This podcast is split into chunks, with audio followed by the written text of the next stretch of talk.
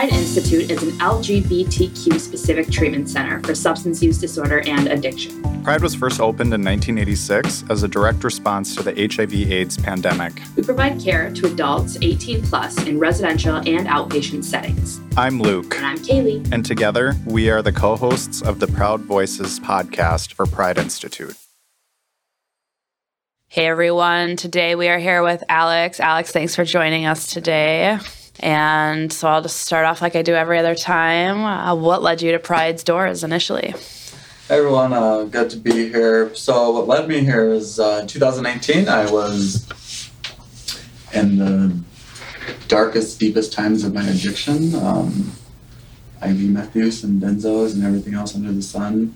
Running a treatment facility and trying to run a treatment facility, I should say um, and was kind of lost with my depression, the guilt, the anxiety, the paranoia, the psychosis, financial problems, and really kind of like, hey, I need to get help. And I did some research online one night, sitting there, and bada bing, bada boom, I found Pride Institute, and I thought that seems like a good fit.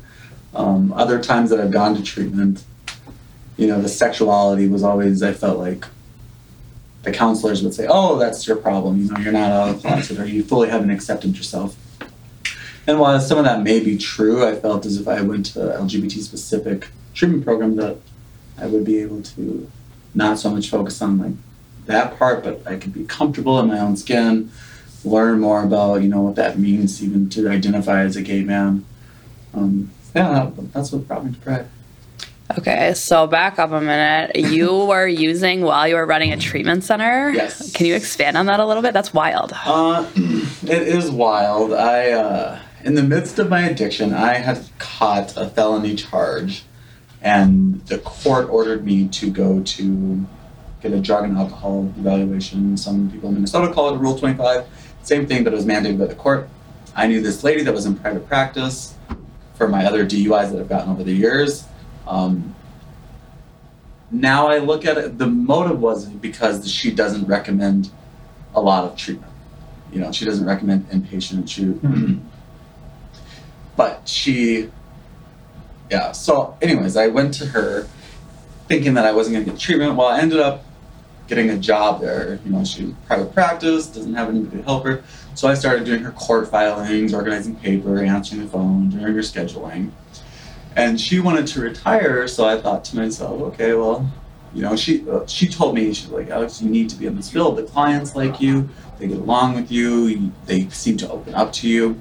There's something about you, and you need to get in the field. And I said, okay. She's, she's like, I want you to have my business. You know, when I retire. And I said, like, how am I supposed to do that? I'm not a licensed addiction counselor. Mm-hmm. Um, so after thinking, I was like, all right, well, I can just get licensed by the state, do all uh, meet the requirements for the state Department of Human Services. So I did that. I worked on it for about two months, and I uh, was able to hire a licensed addiction counselor. And on April fifteenth, you know, I was officially licensed by the state of North Dakota to operate, and I did that very short time, but um, yeah, it's crazy to think, you know, why my higher power, who I call God, allowed it to work out that way. I don't know if I'll ever know why, but um, yeah, it's it's crazy. Mm-hmm.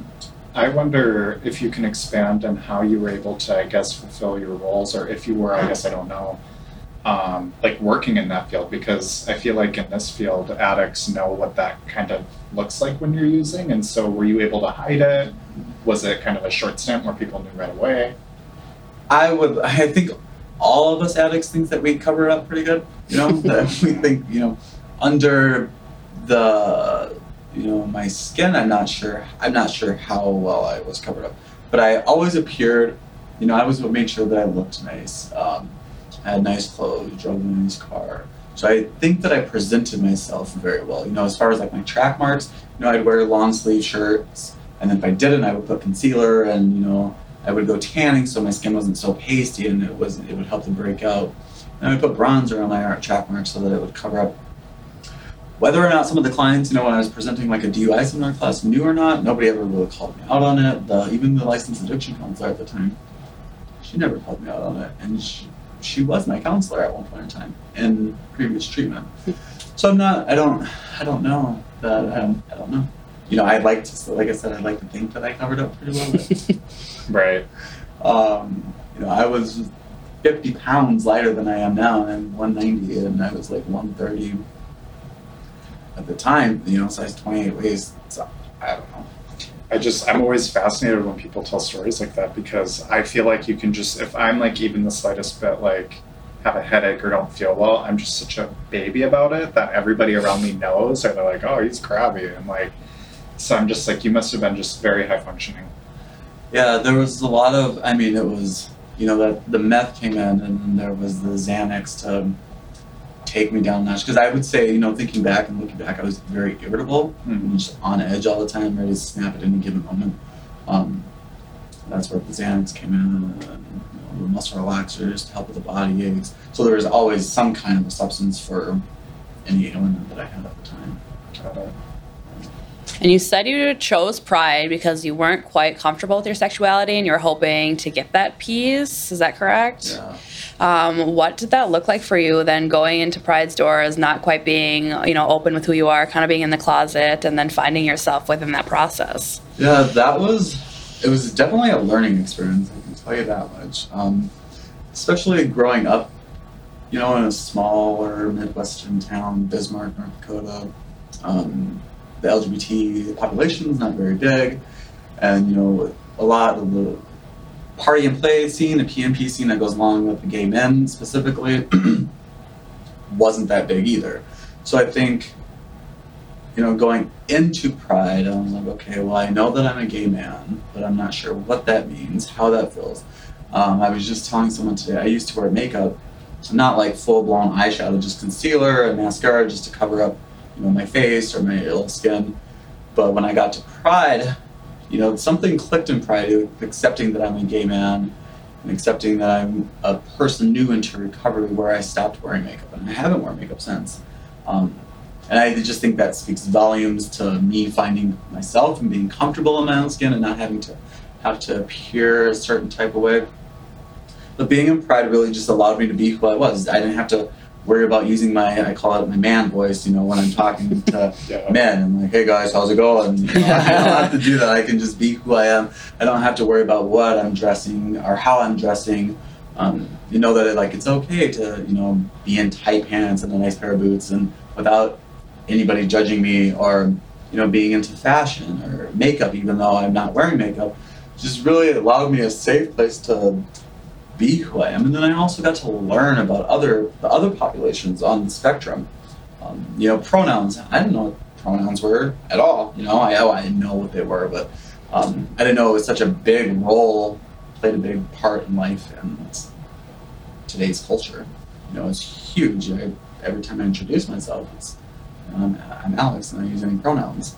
Um, so it's been a very humbling, great learning experience. Um, yeah, I, I couldn't be more grateful for Pride.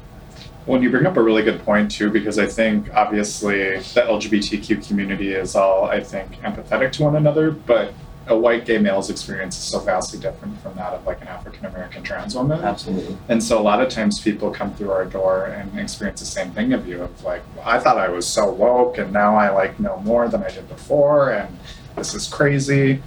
Um, and I guess just all the different intersections that lie within that community.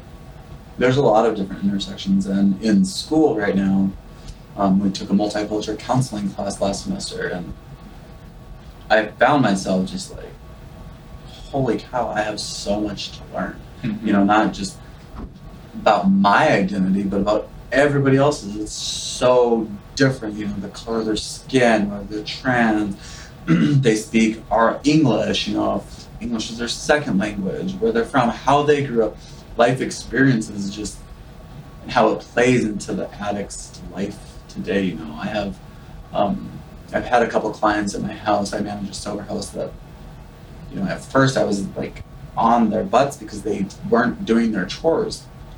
Why, you know, why aren't you? What is so hard about doing your chores? In my head, thinking everybody should know how to clean. You're an adult. Mm-hmm. But then being told a week later, sitting down with the client, you know, honestly, I come from a privileged family. I've never had to clean in my life. And so the way I approach that, you know, being irritated and mad at the person thinking that it was common sense to clean, to now like, okay, well, now I understand. You know, even that is a whole different culture in itself, you know. And that's it's pride has helped me be like more mindful of that and you know, trying to understand and respect and uh, kind of meet the person where they're at. I think that client center is really important. Absolutely. Uh, so I want to backtrack a little bit. You had mentioned school. What are you in school for? Right now, I'm in school at Minneapolis College pursuing my addiction counseling degree. That's amazing. And so you obviously have a background in the field prior to Pride, but has your experience in treatment this last round and your experience as a house manager, has that led you back to this, or has this been a long-term goal of yours? Uh, I would just say it was a goal from the lady that I was working for. She Mhm. really motivated me, and in my addiction, you know, I thought, oh, that would be so cool to be an addiction counselor. You know, that would be really. Cool. I never thought that it'd be possible. I never thought that I'd be where I'm at today. Um, so, going to Pride, going, you know, to the outpatient programming, being in a sober house, all of those kind of solidified that. Like, all right, these are your people. This is what you want to do. I believe that my passion in life is helping people. Mm-hmm. And I don't know that necessarily addiction counseling, I would just say that's a stepping stone for me. I think that I would probably go further into uh, being a therapist, specializing in addiction. Um, that would be my end goal. But yeah, I, all everything that I've gone through the last 18 months and now the sober house, um, managing that has all been educational and it's been a learning experience for sure. Well, that's awesome. Congratulations. Thank you. Yeah, life experience is sometimes a better teacher than going to school, even. So I'm just curious. Um, can you like pinpoint where your use started, and, and if any like factors uh, perpetuated that kind of behavior from you? Loaded Uh, question. Very loaded question. My use started as far as back as I can remember. I remember living in California, driving around with my stepdad, and him having 40 ounce of Old English, and me being in the car thirsty. And that's what he would give me is you know a sip of his beer. So I would say that's probably where my addiction probably started manifesting. Is way back. I don't even know how old that was. Probably like 4 Mhm. um, and then more specifically, when I was around the age of 12, and we lived in Bismarck, North Dakota, we, my mom had started using again. And I remember her wanting to babysit me, her wanting me to babysit, and she would pay me in little blue pills, now known as Xanax, half milligram tablets. Um, and I remember, you know, taking those and feeling some type of way at the age of 12. And then through school, you know, I met the people who smoked pot, and I remember, you know, trying to do that. And then drinking on the weekends or going to little house parties. Um, and then it kind of just progressed. And by the age of 13, my mom had gone way south and started getting into opiates. She started smoking crack. And she had been sober from crack for like 14 years. So, along the lines from moving to California to North Dakota, she got into the wrong crowd again. And having, um, I don't want to say crack but you know, people that smoke crack come over to the house. Uh, it, that's what I started smoking crack at the age of 13 um, with my mom's friends, and then eventually, you know, you'll do anything for your drug at that time. So I started smoking crack with my mom, and Well, kind of just one thing led to another, and then I started doing meth at the beginning of 14. and that kind of just went off and on throughout high school. Um, we were taken away from my mom. I turned my mom into social services. I think I was a sophomore. So, yeah, it's, it just goes on and on and on. I'm 33 now, so throughout the last 20 years of my life, um, it's been problematic substance use Wow. over, yeah. And treatment, eight, Pride is my eighth time going to treatment between day treatments, PHP, um, outpatient settings, individual settings, residential care, um, 12 step programs, tried it all. And so you had mentioned you have a brother, Yes. and so how many siblings total? I have a total of three siblings. I have an older sister who's two years older than me. She lives in Switzerland. She's, I would say the normie of the family. she got away from the dysfunction of the family. So, someone I look up to very much. We talk all the time now, so it's been really great to build that relationship. And then I have a little brother that's two years younger than me, 3 years mm-hmm. younger than me. He still lives in Bismarck. And then I have a little sister who now is actually in Minneapolis as well. She uh, just got out of Wayside and she's doing great. Um, so I have three altogether. And so that's kind of a huge. You you had mentioned you turned your mother into social services. I mean, that's a huge burden, and obviously one that was necessary for you and the health of your family. Um, so then, were you, I guess, the caretaker of your younger siblings And my older sister. and your older My sister? little, my older sister calls me her big brother. Oh. Um, yes, I very much so was. It Mhm. was. It was to the point though where I was take, trying my best to take care of them while feeding my addiction, trying to go to school. Mm. You know, my senior, sophomore, junior year of high school. If had I missed one more day, including all medical absences, I wouldn't have uh, passed that year. That's how much school I missed. So trying to maintain all that. And my mom, she what happened is she just she disappeared for like five days. And every day, you know, I would pray and I'd say, okay, well, she's not coming home today. If she's not home by noon, I'll I'll tell this counselor at school. And you know that I remember that week just kind of starting on Monday and Tuesday, Wednesday passed, and Wednesday night, my little brother and sister were hungry and they were crying, Hmm. And I didn't know what to do. The car had a flat tire. It was the middle of winter time, so I called one of my teachers, um, Mrs. Kranz, and she's, you know, God's angel. I don't really know what to say, but she brought us food over that day. And the next day, I was called to the principal's office, and well, all three of us were taken out of the home. My older sister got to stay with family friends at the time, but So then, were you kicked into foster care? Okay, and how was your experience in the system? Did your use perpetuate? Did that help? it was uh, it was kind of beneficial. I was in a foster home previous to that um, because I was taken out of the home for unruliness, but then that's a whole nother story. But it was we were all placed in the same foster home, us three, me, and my little brother and sister, which was good. But my little brother was unruly, and you know he. I don't blame him. So he got put into like what a, what we, a juvenile detention center. My little sister, who we've just been so close ever, you know. I remember writing little notes to her saying, Hey, I hope you have a good day, keep your head up, don't let anybody steal your joy, those types of things. Um, that part was sad because every time I would leave, she would just look out the windows and she would be crying. Yeah. Um, but they really wanted me to focus on being a kid, a adolescent, teenager, to go out hang with my friends. So I got a lot of freedom. um, so it didn't help me just because I got to do whatever I wanted to do. And then being the mature person I was at that age, I was able to manipulate my way into you know doing getting to do whatever I wanted to do. Um, but you know the foster home that I was placed in, that we were placed in, was good. We were there for a year, the whole year that uh, my mom had to get her stuff together, and she got my little brother and sister back a year later. Um, I decided to stay in Bismarck because I was in my senior year of high school at the time. Didn't want to move because she had moved to Minot. I didn't want to move to another city and start that over. But then she lost my little brother and sister three days later because she overdosed on cocaine. Hmm. So um, then it kind of, you know, I kept doing what I needed to do. I graduated high school, went off to college in uh, Moorhead, and my little sister got adopted by her foster parents at the time. And my little brother, unfortunately, was kind of just tossed around in the foster care system. Just super, you know, unfortunate. Yeah. Mhm. So, as someone who has relapsed um, a couple times, can you talk about that? Because I think a lot of people fear making that call again.